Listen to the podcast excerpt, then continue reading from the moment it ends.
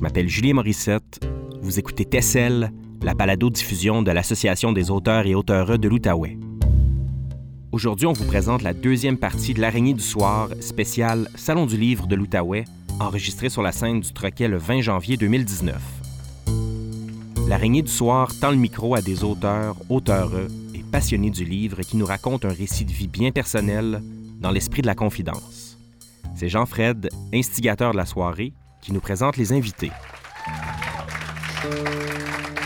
Après une très longue pause, lui aussi, le prochain invité, il, a, ça je pense, c'est 16 ans que Stéphane Sénac a mis à, à, republier un recueil de poésie. Longtemps, j'ai porté le deuil comme des amis trop grands aux éditions Prise de parole. À son lancement, il y avait probablement au-dessus de 200 personnes. Euh, des amateurs de poésie d'abord, mais aussi le milieu politique, le milieu des affaires, le milieu communautaire, tout le monde voulait être là. Et réussir à fédérer tout ce monde-là autour d'un lancement, lancement d'un recueil de poésie, c'était quand même un exploit magnifique. Ça l'est d'autant plus extraordinaire que Stéphane Sénat qui parle d'éblouissement, d'indignation, de douleur lancinante, de reconstruction. Son public, ses lecteurs avaient de quoi être comblés, mais Stéphane arrive en plus à mettre la poésie sur la place publique. Sa poésie, elle est lumineuse, elle est enracinée, Stéphane Sénac est le directeur de Vision Centre-Ville et vice-président d'Itinérance Zéro. Il a publié huit recueils de poésie, un recueil de nouvelles, un roman, des livres jeunesse, des pièces de théâtre. Je vous prie d'accueillir avec moi le président d'honneur du SLO 2019, Stéphane Sénac.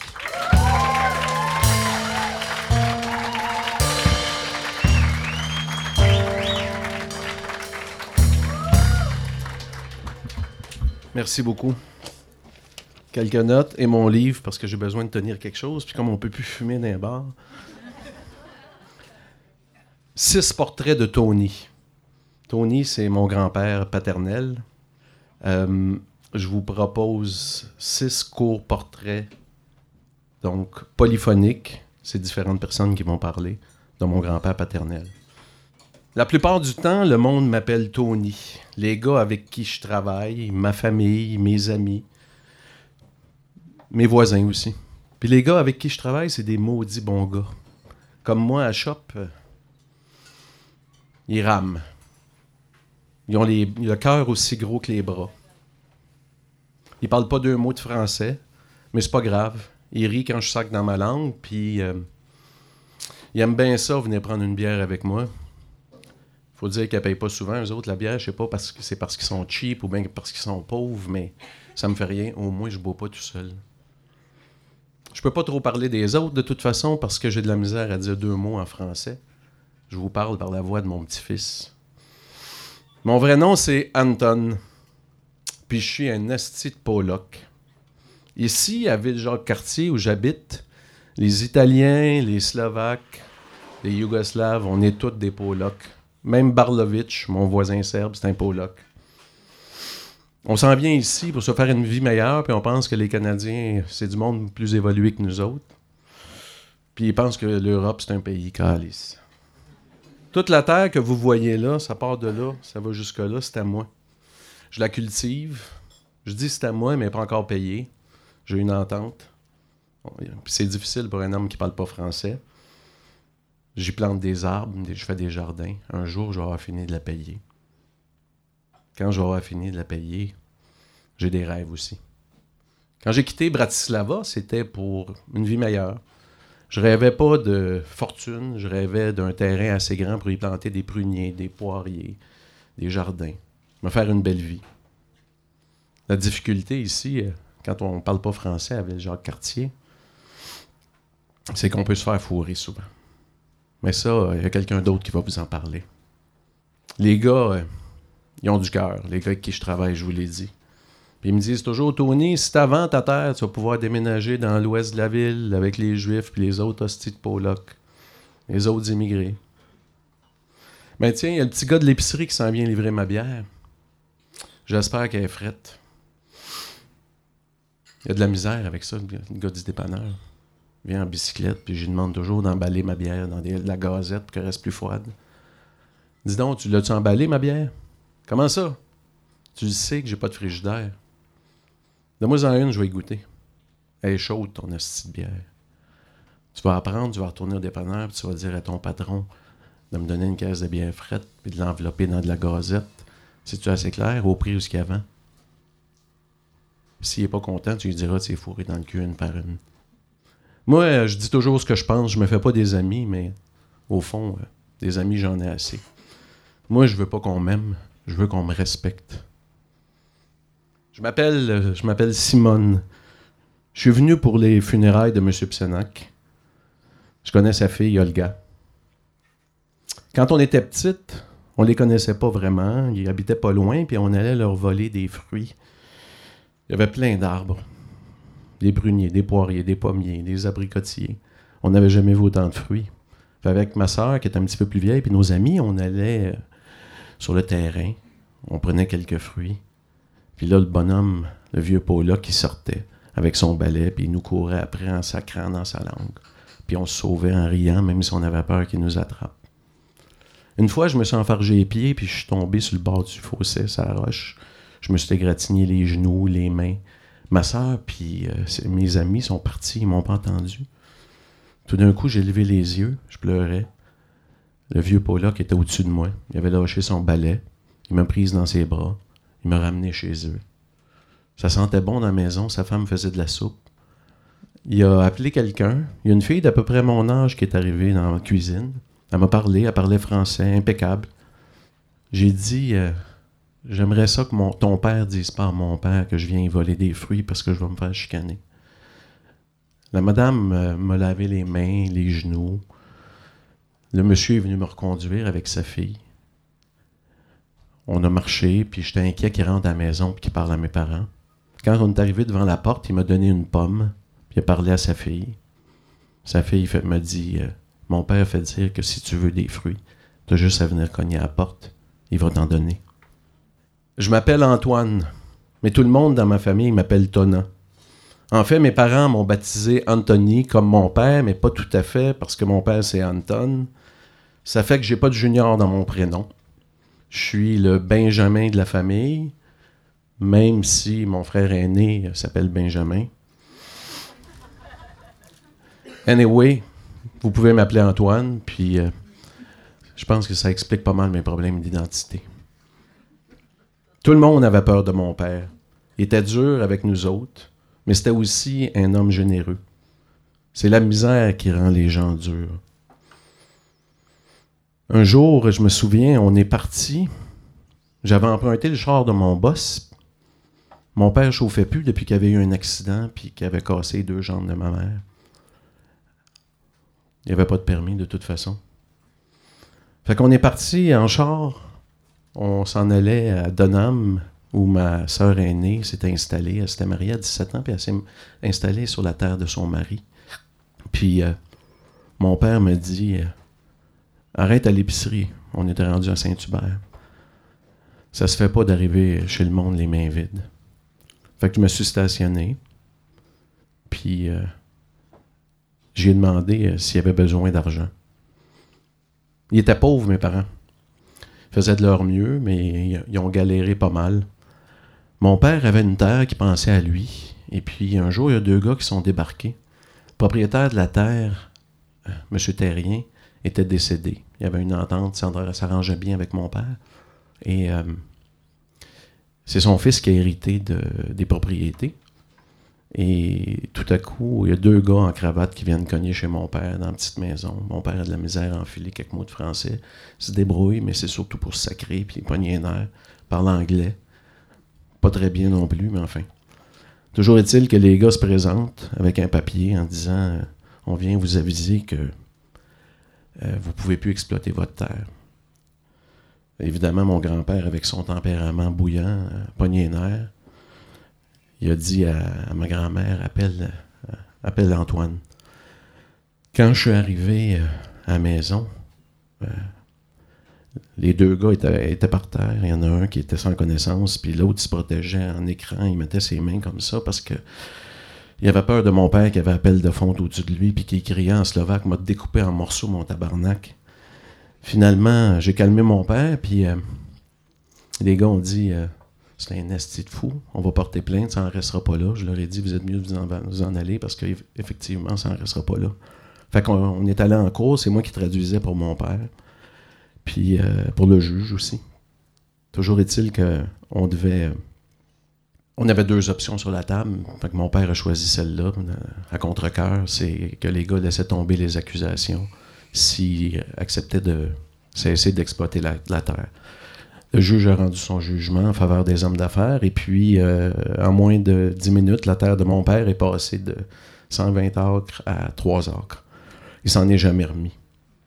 Bref, on est à l'épicerie. Je lui demande s'il a besoin d'argent. Il me dit non, attends-moi.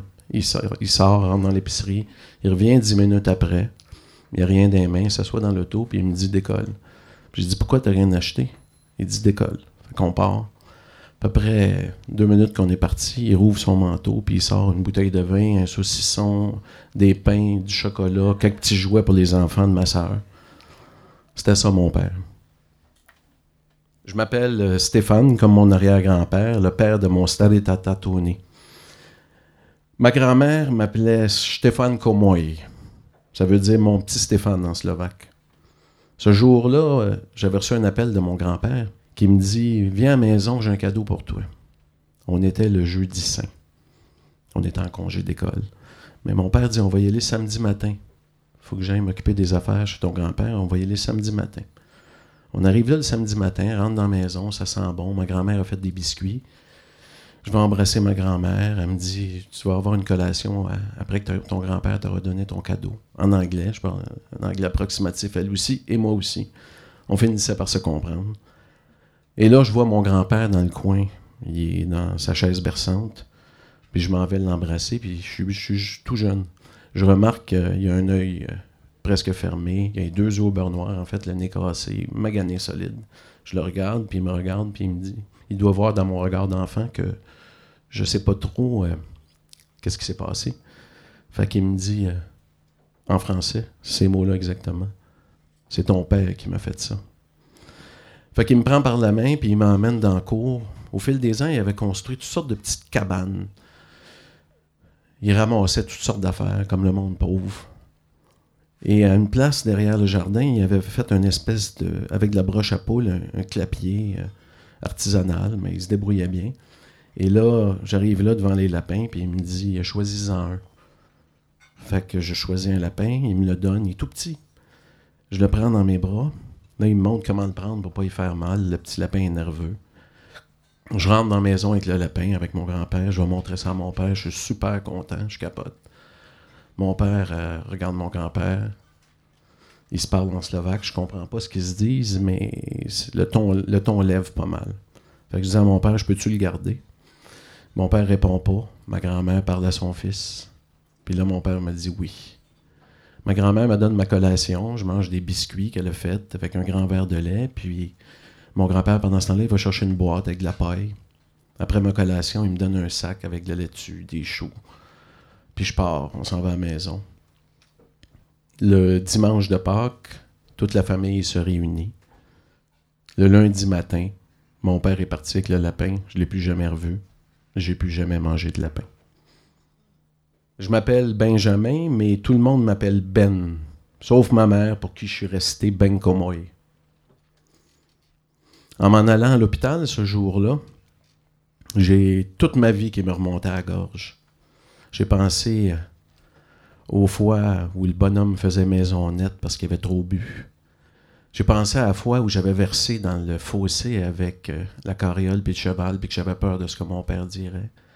J'ai pensé à la fois où j'avais mangé une volée par des plus vieux à l'école puis que j'étais revenu à la maison puis que j'avais dit à mon père qu'il me traitait d'hostie de Pollock pouilleux puis que j'avais mangé un autre volée parce que je m'étais pas défendu. J'ai pensé à toutes les fois où ma soeur et moi, on enfumait la maison. On fumait en cachette dans la maison, puis après ça, on fermait la clé sur le poêle à bois pour l'emboucaner comme il faut. On mangeait une volée parce qu'on avait emboucané à la maison, mais on avait au moins, au moins le plaisir de se dire qu'il ne nous avait pas donné une volée pour la bonne raison. J'ai pensé à la fois où en écoutant ma sœur plus vieille, j'avais mis une poignée de balles de 22 dans le seau à charbon à l'école, puis que la maîtresse avait failli mourir. C'était tout ça que je pensais quand la police m'a arrêté. Je devais rouler vite, il me suivait peut-être depuis un bout de temps. Je sais pas, mais en tout cas. Excès de vitesse, évidemment. Je leur ai dit Faites vite, s'il vous plaît, donnez-moi la contravention. Mon père est en train de mourir à l'hôpital. Les gars ont été bien corrects. J'ai même pas eu à sortir ma batch la police, la Sûreté du Québec. Ils ont compris, puis ils m'ont ouvert le chemin avec euh, les sirènes puis les gyrophares jusqu'à l'hôpital. Ils devaient se dire que je devais être bien triste. Puis ils avaient raison. Ils savent pas combien ils avaient raison. Je m'en allais voir mon père, je m'en allais à notre dernier rendez-vous, comme si j'avais été un ministre ou quelqu'un d'important. Il aurait été fier de moi. Je m'appelle Olga. Je suis la deuxième de la famille. Ce jour-là, quand ma mère m'a téléphoné, je savais qu'il s'était passé quelque chose de grave. J'ai dit à mon mari Eugène, embarque dans le char, ça presse. Quand on est arrivé à la maison paternelle, la porte était ouverte. Ma mère nous attendait sur le seuil de la porte. Elle avait des traces de, dans le visage, puis dans le cou, puis elle pleurait, puis elle pleurait. Quand on est rentré dans la cuisine, le bonhomme était couché en plein milieu de la place, le visage tuméfié. On pensait qu'il était mort. On est allé voir. Finalement, il n'était pas mort. On l'a lavé du mieux qu'on a pu. On a épongé son front. Puis avec mon mari, on l'a installé dans sa chambre, dans son lit. Je me suis dit, qui crève le vieux tabarnak qui a eu ce qu'il méritait? Pendant que je nettoyais dans la cuisine, parce qu'il y a du sang qui avait revolé ses murs, j'ai eu peur pour mon frère tout d'un coup. Je me suis dit, j'appelle-tu le docteur Ferron? Qu'est-ce que je fais? Finalement, j'ai appelé mon frère Ben. C'est ma belle-sœur qui a répondu, puis a dit J'étais là, les enfants étaient dans le char, y es-tu mort? Quand j'ai parlé à mon frère, il avait pas trop de l'air énervé, mais il me dit Je m'en viens. Il est arrivé. Il est rentré. Il a embrassé ma mère. On est allé voir euh, le bonhomme dans la chambre, on est ressorti. Il m'a dit S'il touche encore à, notre mère, il s'en remettra pas. On est resté comme ça dans la cuisine, on a mangé de la soupe en silence. L'air était léger, presque, presque calme. Pendant trois jours, on a veillé le bonhomme. Le troisième jour, il a émergé des limbes. Il est sorti de la chambre avec son œil complètement fermé. Puis il a dit J'ai rêvé que j'étais mort. Il est quelle heure? J'ai faim. Il a regardé mon frère. Il a souri tristement, puis il a baissé les yeux. Mon frère est allé embrasser euh, ma mère, puis il est parti.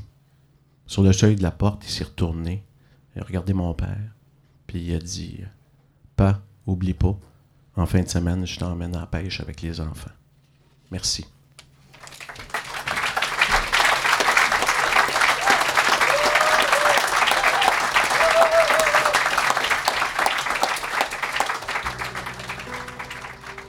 je sais pas pour vous, la radio, moi, ça fait partie de ma vie depuis assez longtemps. Et c'est peut-être pour cette raison-là que j'aime autant me faire raconter des histoires. Le médium radio, c'est quelque chose d'extrêmement difficile à faire. Euh, c'est un art que de venir s'inscrire dans le flux de pensée des gens de l'auditoire. Dans la région, on est vraiment très, très, très, très chanceux parce que euh, il y a peu de gens qui ont autant de talent, de métier et de qualité pour réussir à donner autant de rythme au sens. Faire rythmer le sens en conservant une, intimité d'écoute, c'est assez rare. Euh, autant de talent aussi pour déborder juste assez des cases, des structures pour réussir à renouveler le genre en nous gardant dans le confort de, l'écoute. Euh, que ce soit pour des émissions d'envergure comme d'animer 4 heures en direct du Power de Kitigan Zibi, ou que ce soit comme cette idée extraordinaire de donner un micro à des adolescentes des écoles secondaires Montbleu et de l'école de Lille cet automne. Jade Montpetit et son équipe font des choses essentielles, pas juste bonnes ou super bonnes, essentielles. C'est de la radio formidable. Et euh, j'aimerais peut-être rajouter un truc, c'est que les entrevues, qui ce dans quoi elle excelle particulièrement, à quelque part, indirectement, ça contient toujours tous les éléments d'un récit. Une entrevue, ça contient une situation initiale, un élément déclencheur, des péripéties, un dénouement. Euh, et donc, c'est avec grand, grand plaisir que je vous invite à accueillir avec moi Jade Montpetit.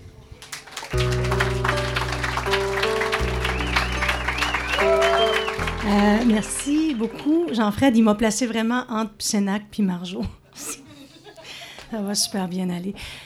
Donc, j'arrive dans la région, moi, il y a à peu près une quinzaine d'années. Je suis de Montréal, mais maintenant, ça compte plus. Je suis de l'Outaouais. Après 15 ans ici, on est de la place. Euh, la première maison que je me suis achetée, c'est un beau petit semi-détaché dans le secteur de Masson-Angers. J'arrive là, puis à l'époque, euh, je travaille pour TVA CHOT. Je ne sais pas s'il y en a qui se souviennent. J'ai fait la météo, le culturel euh, avec mon ami Gilles Mayou pendant quelques années. Et parmi les extraordinaires avantages sociaux qu'on avait dans ce temps-là, j'avais le char le, la, la, la, Beatles Showbiz. Euh, puis je conduisais pas manuel, donc c'était drôle. J'ai vraiment appris à conduire manuel avec un char lettré. Hein? Puis j'étais hyper gênée parce qu'à tous les coins de rue, moindrement qu'il y avait une côte, je mettais ça sur le break à bras, puis j'échappais à la clutch, puis c'était... Donc, je suis visible. J'arrive chez moi, je me stationne. Euh, une couple de, semaines que, que j'habite là, on est installé. Et la voisine d'en face vient cogner. Puis la voisine d'en face... Euh, je ne sais pas si je peux dire ça. À première vue, je ne suis vraiment pas un, modèle de perfection. À première, à première vue, j'ai comme un petit, un petit goût de jugement. Pas sûr ça me tente qu'elle vienne cogner. Elle vient cogner, les beaux yeux bleus, euh, bronzés, bronzés, bronzés. Puis je veux dire, puis je faisais la blague euh, il n'y a pas si longtemps encore que si elle allait à Québec, ben ses seins allaient arriver avant elle à Québec. Première impression. Elle cogne, mais elle arrive parce qu'elle a vu la Beatles Showbiz, puis elle, la voit Jade mon petit dans sa télé le soir. Fait qu'elle est contente, puis elle m'a fait un cadeau, elle m'a acheté, elle m'a gossé une espèce d'un cantalou. On dit-tu cantaloupe ou cantalou? Cantalou. Cantaloupe. Un, un, beau melon. Elle m'a gossé un melon, elle a fait un trou dans le melon, puis elle a garoché une coupe de fruits là-dedans, puis elle a rajouté un, Non, mais ça aurait été beau. Non, une affaire de un feu de Bengale. Fait qu'elle cogne, puis là, ben écoute, je suis arrivée à moitié du feu de Bengale. J'ouvre la porte, elle a sa fille avec. Puis, euh, hey, bienvenue dans le quartier. Puis, mais je suis contente parce que je trouve ça gentil, je trouve ça beau. Mais en même temps, je me rappelle que j'ai le pied dans la porte. Ça s'est passé sur le perron. Moi, d'un bord de la porte, puis elle de l'autre côté. Puis, je, suis un peu comme ça dans la vie. Moi, j'aime le monde, mais je 5 à 7 pas souvent. Quand j'arrive chez nous, je ferme ma porte. Dans ce là j'avais pas d'enfant, j'avais mon chum, j'avais mon environnement un peu sauvage. C'est mon héritage maternel. Mais c'est un bel héritage, un super film de ma mère. Mais, mais il y a ça, il y a, comme un... C'est un mode de parler des murs, c'est un beau mur. Euh, donc, ça se termine là, notre première euh, rencontre. Puis ensuite de ça, ça reste bien poli. Nathalie puis moi, on se salue de même. Quand j'arrive avec la Beatles et puis que nos regards se croisent, je fais « Allô? » Puis c'est cordial. De fil en aiguille, cette année-là, il m'arrive une drôle d'affaire. Je tombe enceinte. Puis, euh, mais c'était prévu. C'est vite, là, mais c'était prévu. Donc, enceinte de Besson, un set de jumeaux. Puis, euh, ça se cache pas longtemps, une bédaine de jumeaux. Alors, euh, Nathalie finit par remarquer, puis elle me dit C'est pour quand? Genre, quelque part en février. Puis, euh, si tu as besoin d'aide, elle dit Moi, je suis à la maison. Parce que Nat a eu un accident de travail, donc sur l'assurance invalidité, puis c'était de la longue durée. Elle ne retournait pas au travail, donc elle avait tout son temps. Puis elle dit Si tu as besoin d'aide, je sais que tu pas, de famille en Outaouais, je vais aller te donner un coup de main. Moi, je me gère assez bien dans la vie, donc je fais oui, oui, mais dans ma tête, c'est merci, mais non merci, ça va être correct. Euh, mais ces enfants-là finissent par arriver. Puis après, euh, écoute, c'est combien le congé de paternité du papa? Je pense que c'est cinq jours qu'il y avait eu. Fait qu'après cinq jours, cinq semaines, je suis pas sûre qu'il y a eu cinq semaines. Je suppose qu'il était dans ce temps-là. Oh, pas 15 ans. Ça fait 10 ans. Mais c'est pas grave. ça se peut que je sois mêlée dans mes chiffres, par exemple. Euh, donc, c'est ça. Christian retourne travailler. Euh, je me retrouve toute seule. Ma mère habite à Drummondville. Mes beaux-parents, c'est des beaux-parents en or, mais à ce moment-là, belle-maman travaillait, puis mon beau-père a le Parkinson. Donc, euh, on compte pas mal sur nous autres. Puis c'est correct. mais je suis fatiguée. Mais le premier mois, là, je, je, je me donne, je me donne. J'essaie d'allaiter des jumeaux. J'ai haï ça, by the way, allaiter. Excusez-moi, je sais, il y en a qui font symbiose avec leur enfant. Moi, j'ai été un parent insuffisant pendant les deux premiers mois de la vie de mes enfants. Là, j'en avais un là, l'autre pleurait, je le plaçais là, j'y roulais une petite débarbouillette, je le pluguais avec la bouteille. Ils ont pleuré les deux premières années de leur vie, mes enfants. assez que mon voisin de semi-détaché, Georges, les avait baptisés Luciano Pavarotti puis euh, Andrea Bocelli. Il n'y a jamais eu d'enfant, Georges, par exemple. Euh, donc, un matin, euh, avec tout le courage qui me reste, puis tout, l'orgueil, ça sauve des vies. Hein. Avec tout l'ego qui me reste, je prends le carrosse, j'installe les bessons, puis je me dis, je vais aller à l'épicerie. Puis moi, j'habite sur le. J'habitais sur de Bergerac à Masson-Angers, fait que je suis tout près du, IGA. Ça se fait bien à pied. ça braille, mes coudons dehors, euh, ça braille, qu'est-ce que tu veux? Fait qu'on arrive à l'épicerie et là, je me mets, je sais pas, c'est comme une sortie. Quand tu es enceinte ou quand tu as des jeunes bébés, euh, la virée à la pharmacie devient comme un événement. Fait que j'étire ça. Il y en a-tu qui sont des jeunes parents ici? Oui. Fait que je pense que je m'étais mis du mascara, je capotais. Je suis sortie.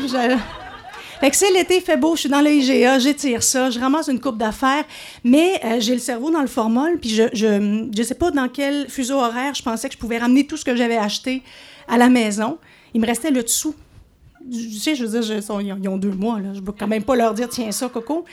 Euh, fait que je bourre autant que je peux le dessous du carrosse, j'arrive à la caisse. Puis là, ça se met à brailler, mais sais, comme J'en ai un là, que je consolais. Zachary, là, encore aujourd'hui, il faut que j'ai dise à peu près 18 fois par jour Gars, parle moins fort, parle moins fort. Il pleurait, là, je le consolais comme ça. Il y avait la petite langue qui frisait euh, dans le fond de la bouche. C'était infernal. Fait que ça se met à, ténoriser de même euh, dans le, dans le IGA, puis je suis à la caisse, puis je ramasse, mon, je ramasse ma sacoche en dessous du, du carrosse. Puis, mais, mais écoute, jamais pensé à fermer ça, moi, une sacoche. Fait que je tire ma vie s'est répandue dans le IGA, comprends-tu? Les serviettes hygiéniques, quand tu viens excusez-moi, quand tu viens c'est des couches. Il y en avait, plein d'affaires. Il y avait des jouets, des gogos, des affaires que je savais même plus que j'avais, les petites mousses de fond de sacoche, toute ma vie, puis du change, en tout cas. Puis là, j'entends dans l'IGA, puis j'étais à la caisse. J'hésite à en dire à la caissière, les enfants, tu sais, ou me mettre à pleurer, c'est mourir là. Ça, va faire. Je suis assez faite. Quand est-ce que j'ai signé pour ça, moi? Fait que hum, j'entends, euh, écoute, c'est comme si la harpe avait commencé à jouer dans le fond du IGA. Nathalie est là. Puis elle dit Jeanne, laisse faire. Regarde, ramasse euh, ce que tu peux mettre dans le carrosse. Prends les petits votants. Dis-moi, je vais prendre le reste de l'épicerie puis je vais aller te le porter. OK. J'ai pas, comme pas le choix, que je dis OK. Puis je suis un peu docile, puis je sais pas trop ce qui vient de se passer, mais je repars à la maison. Puis le petit 10 minutes de, de, poussage de, carrosse, mais je finis par euh, me dire, mais coudon, hein, une maudite chance qu'elle était là, mais je, vais être obligée de, de finir par avoir une vraie conversation avec la voisine parce que là, elle est mauditement aidante. Euh, puis elle est revenue porter les affaires à la maison. Puis tu sais, j'ai un peu moins le pied dans la porte. Je sais vivre quand même. Puis elle me ramène mes affaires, puis elle a ajouté, elle a dans les mains un sac, puis elle ouvre ça, puis elle dit Écoute, je sais que tu veux pas demander de l'aide. Mais elle dit Moi, je pense que tu en as besoin. Elle m'a dit On va faire une affaire. Fait qu'elle a découpé dans du carton trois, euh, trois ronds. Euh, donc, un rond vert avec un bonhomme qui est content d'être content, un rond jaune avec une petite face pas sûre de sa vie, et un rond rouge. Clairement, le bonhomme avait vécu de meilleurs jours. Tu sais, ça allait pas. Puis, elle sort une petite ventouse. Je, vous ai dit que Nathalie, restait en face de chez nous. Fait qu'elle me dit Tu veux pas demander d'aide, t'as peur de déranger. Prends la petite ventouse, colle-la, puis accroche le bonhomme de la couleur de ton choix. Si c'est vert, je vais savoir que j'ai pas besoin de me pointer, tu vas bien. Si c'est jaune, elle dit, peut-être me mettre une, culotte propre, puis ça se peut que je me prépare. Puis si c'est rouge, puis que je le vois, m'aller t'aider. Fait que euh, ça a resté vert une couple de jours. Après ça, je me suis dit, écoute, j'ai pas le choix. J'ai pas... La madame du CLSC, elle venait m'aider une heure par semaine. Elle était même pas capable de gérer les deux. Elle en prenait un, je prenais l'autre, j'allais prendre ma douche, la porte ouverte, faisait frais, je chantais des berceuses. Ça avait juste même pas de bon sens, fait que j'ai mis le bonhomme rouge. Nathalie est arrivée. Puis ça a été le fun parce que j'avais deux mamans kangourous, les portes bébés. Fait qu'on s'est mis à développer une certaine amitié, à boire un petit peu trop de vin. Je l'étais plus, de toute façon. Euh, puis euh, c'est drôle parce que j'ai jamais pu m'asseoir avec ces enfants-là. Les jumeaux ont 10 ans aujourd'hui, j'ai jamais été capable de m'asseoir avec ces enfants-là sur moi. Ça veut pas pantoute. Fait qu'on est là, puis on bande, puis euh, on mange des carottes, puis de la trempette, puis on boit du vin, puis on fait connaissance comme ça, puis à un moment donné, sa fille se mêle de tout ça et ça devient un super beau voisinage, une bonne amie qui a fini par m'accompagner dans plein de places. Euh, j'étais euh, sur le jury des grands feux du casino, tout ça, puis toutes des places où Nat n'était pas allée. Parce que Nat avait pas. Euh, elle avait la confiance en elle proportionnelle à la grandeur de son cœur. Comprends-tu? Le cœur gros comme la terre, mais l'impression qu'elle valait pas grand-chose. Fait que quand je amenée au casino, elle s'était mis belle. Ses seins sont encore arrivés au casino avant elle. Elle flashait en tabarouette.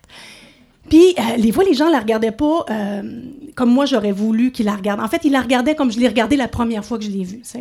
Puis, euh, ça la rendait mal à l'aise, mais en même temps, elle était contente parce que là, elle sortait avec les gens qu'elle voyait à télé.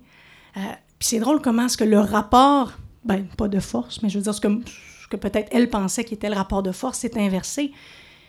Parce que, euh, je n'ai pas fait grand-chose, moi, je pense, pour Nathalie, si on compare à ce qu'elle a fait pour moi. Au mois de février, ça va faire six ans que Nat est décédée. Euh, elle est partie super vite, elle avait même pas 42 ans. Et euh, encore aujourd'hui, euh, j'ai l'impression que j'en ai pas fait assez. Je me rappelle à un moment donné, on est allé magasiner au Ikea. Puis j'avais voulu la remercier, puis elle sur le, thé matcha. Fait que j'étais allée nous acheter ça. Puis quand je suis revenue dans le char, les jumeaux étaient assis en arrière, il y avait deux ans. Puis Maman, j'entends juste ça, moi je regarde pas, je dis ils vont bien, ça respire, ça piaille, ça doit être correct. je m'assois, je donne le thé à Nat, puis euh, Maman, on est des chats. Je pense que vous êtes des chats. Je me suis retournée, puis pendant que j'étais allée chercher le café, elle avait pris un petit, euh, un petit rouge à lèvres, elle leur avait fait des, des petits nez roses, puis il y avait trois, quatre moustaches. Hein. Mais c'était ça, elle capotait sur les enfants. Euh, il y, a plein d'anecdotes comme ça où je me dis, oh my God, ce, que, que cette fille-là a fait pour moi, j'ai pas eu le temps de lui rendre. Euh, sa fille va écouter le podcast, le balado. je suis super contente. Elle aurait aimé ça être ici aujourd'hui. Euh, Carianne, qui est dans la mi-vingtaine, qui euh, s'ennuyait beaucoup de sa maman parce que, bon, c'est en février qu'on va souligner l'anniversaire du décès de Nat. Puis elle m'a écrit cette semaine, puis elle dit hey, Tu sais, je m'ennuie. Je sais pas, dit pourquoi, puis je m'ennuie de l'Outaouais parce qu'elle est partie travailler à l'extérieur, puis j'aimerais ça revenir. Mais je dis Tu sais, je cherchais de quoi parler, je cherchais quoi raconter. Puis je dis Ça fait longtemps que j'ai pas passé un moment avec avec ta mère. On va aller la présenter. Je vais encore l'amener avec moi dans un de mes événements. Alors, c'est la preuve que des fois, il y a des gens qui entrent dans nos vies, qui restent pas longtemps, mais qui sont là pour une belle raison, puis qui nous marquent pour toujours.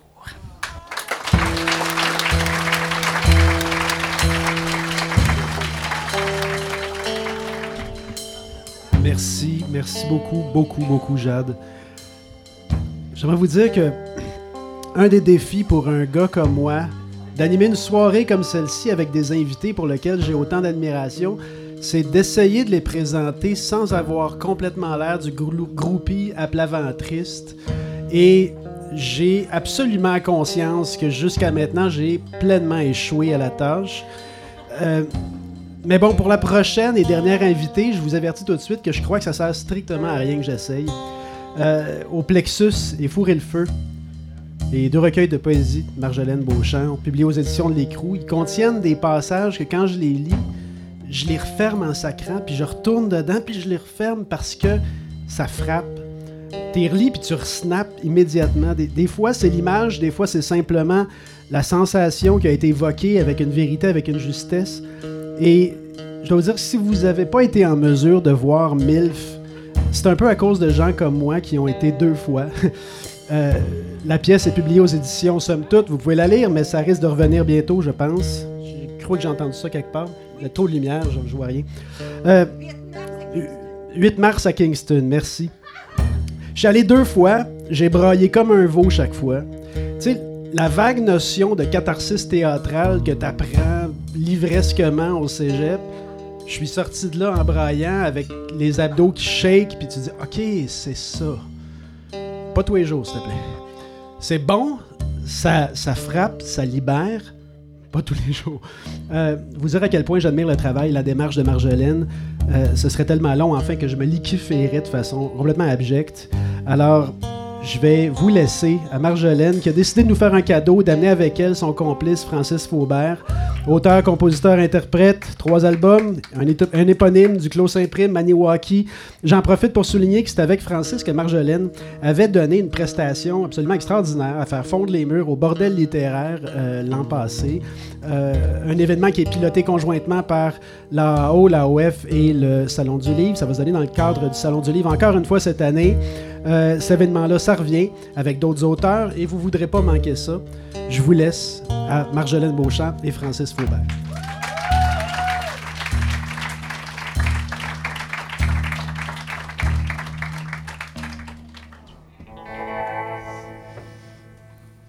Il y a à peu près un an, j'étais assis ici, au bout de ce bar-là. C'est la soirée qui a inspiré l'histoire suivante. Ça commence, je sais pas. T'as les bas trempes. C'est le milieu de l'après-midi. Ça te frappe en plein visage. Le vide. L'absence des mois. Te lever tous les matins, faire des lunchs, brosser les cheveux des enfants, être pressé de quelque chose. Rien de violent, juste insidieux. Café, smoke, retard. Être cette femme, la mère de ses enfants. Tu veux pas le crier sur tous les toits, mais tu le vois. Ils sont pas évidents. Tu le sais. T'es haï en secret des fois. Cinq minutes. D'être toujours là, nécessiteux pour t'empêcher de t'effondrer, en bonne et due forme. Une grosse crise de tempête. Un mois de poudre, un voyage au Pérou, quelques semaines de coma. N'importe quoi pour faire fuck off. Avoir mal. Réveiller la vie complètement homme dans chaque partie du corps. Chaque journée, un petit combat qui ébranle personne. Il a pas de médaille, ni même de tape dans le dos pour les demi-échecs. Tout ça se passe dans le silence le plus complet. Celui qui précède la déflagration.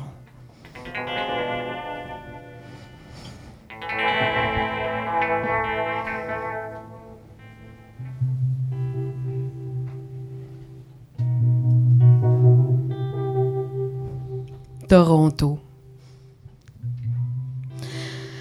J'aurais aimé mieux d'autres choses, mais c'est Toronto.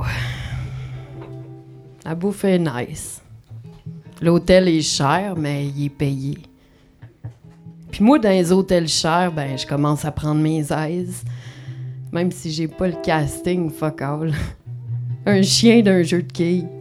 M'en fous, Chris, j'ai 20 ans pour deux jours.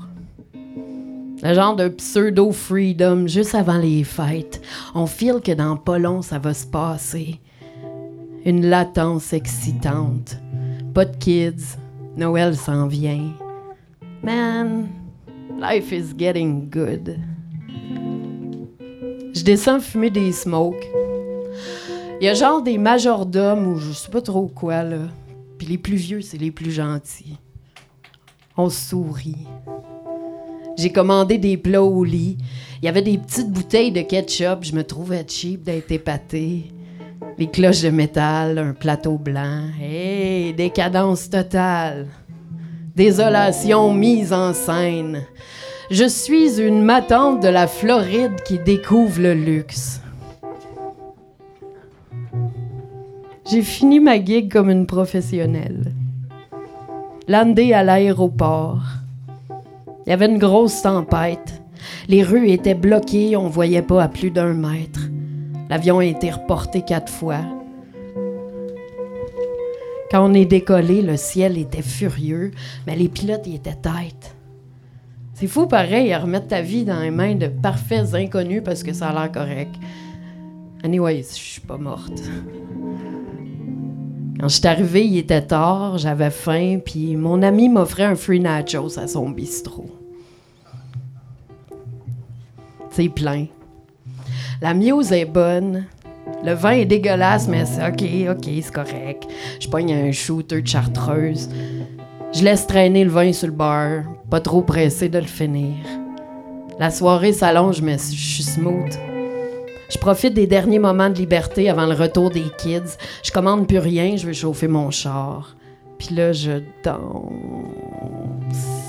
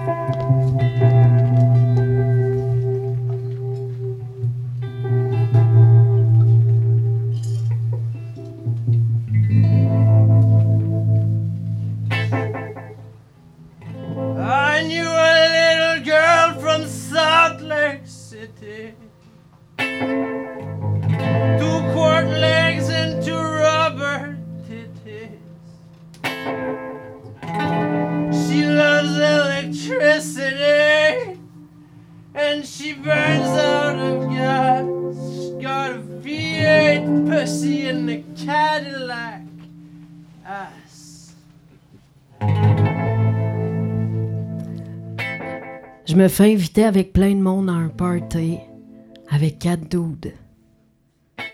Puis là, une fracture. Un faux party. Les dudes qui veulent plus marcher. Un gap.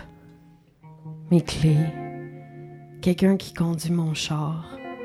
L'autre en arrière, les smokes au dep. L'appart dans une cave. Le goût de l'alcool. Le goût amer de l'alcool. Le goût inhabituel de l'alcool. L'absence de meubles. Le frigidaire vide. Moi qui dis des choses. You should have food in your refrigerator. You should have glasses and plates. That's not a home. I'm a mom. I look for these things. Mes amis qui arrivent pas. Puis moi dans la toilette. Moi, dans quelle pièce, dans quelle pièce, puis lui qui rentre comme au deb, puis moi qui repousse son sexe de mon visage, puis lui qui insiste. You want this? non. Va-t'en. Go away. Stop. Arrête. I'm not like that. Il y a une pièce. Le dos de la toilette il est assis sur le sofa. Puis j'entre. Puis il y a un gars qui ferme la porte derrière moi. Je sais pas qui, parlait. Dans moi, qui qui parlait, comment j'ai fait. Mais je suis sortie.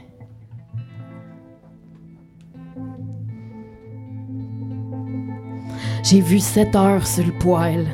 Trouver mon wallet derrière la toilette. J'ai perdu mon phone. Moi, puis trois heures de gap.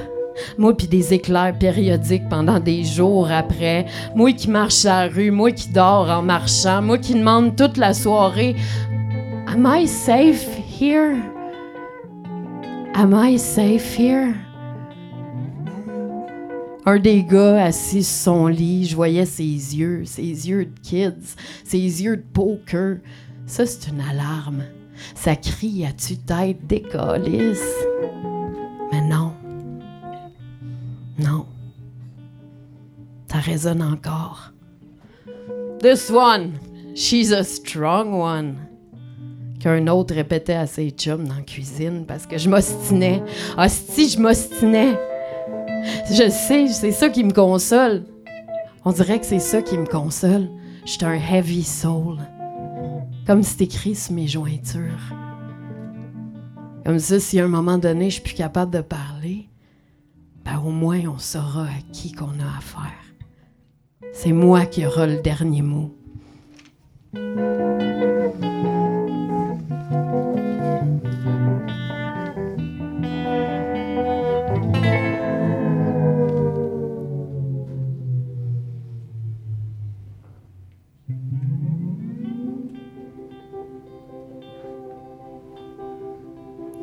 Tu reviens. Tu reviens toujours de tout. C'est ça ta force. Couché sur la civière, l'infirmière t'amène les couvertes chaudes, les swabs, les tests, le brain à on, le brain à off. Tout est vaporeux. La docteure est gentille. C'est la nuit. C'est-tu la nuit? T'as faim. Deux jours pliés en quatre à débosser. Deux jours, puis tous ceux qui succèdent enfilés mécaniquement, même les bras de tes enfants firent l'étranger. T'as pas le temps. Tu peux pas crasher. T'as pas le temps, tu peux pas crasher trop de tout en même temps. T'es pas une victime. T'es pas un chat de gouttière. T'as des engagements. T'as des choses à faire, un momentum à embrasser, la fleur de l'âge à whatever the fuck quoi faire avec. T'as pas le temps, c'est tout. Tu lannes souvent à côté de la sécheuse, assis à terre,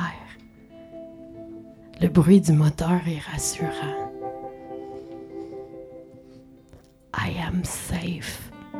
Here. I am safe here. Ça commence, je sais pas. T'as les bas trempes. T'es au milieu de l'après-midi. Puis ça te frappe en plein visage.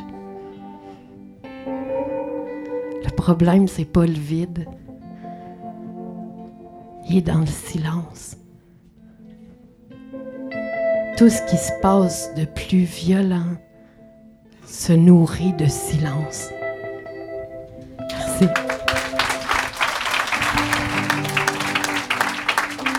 C'est ce qui conclut la deuxième partie de l'araignée du soir, spécial Salon du livre de l'Outaouais. Si ce n'est pas déjà fait, je vous invite à écouter la première partie de la soirée avec Anne-Marie Trudel, Catherine Bellemare, Stéphane Cormier et Edem Aoumé. Tessel est une émission réalisée par l'équipe de Transistor Média pour l'Association des auteurs et auteureux de l'Outaouais. Un gros merci au Salon du livre de l'Outaouais, au Troquet et à la ville de Gatineau. Je m'appelle Julien Morissette. À bientôt.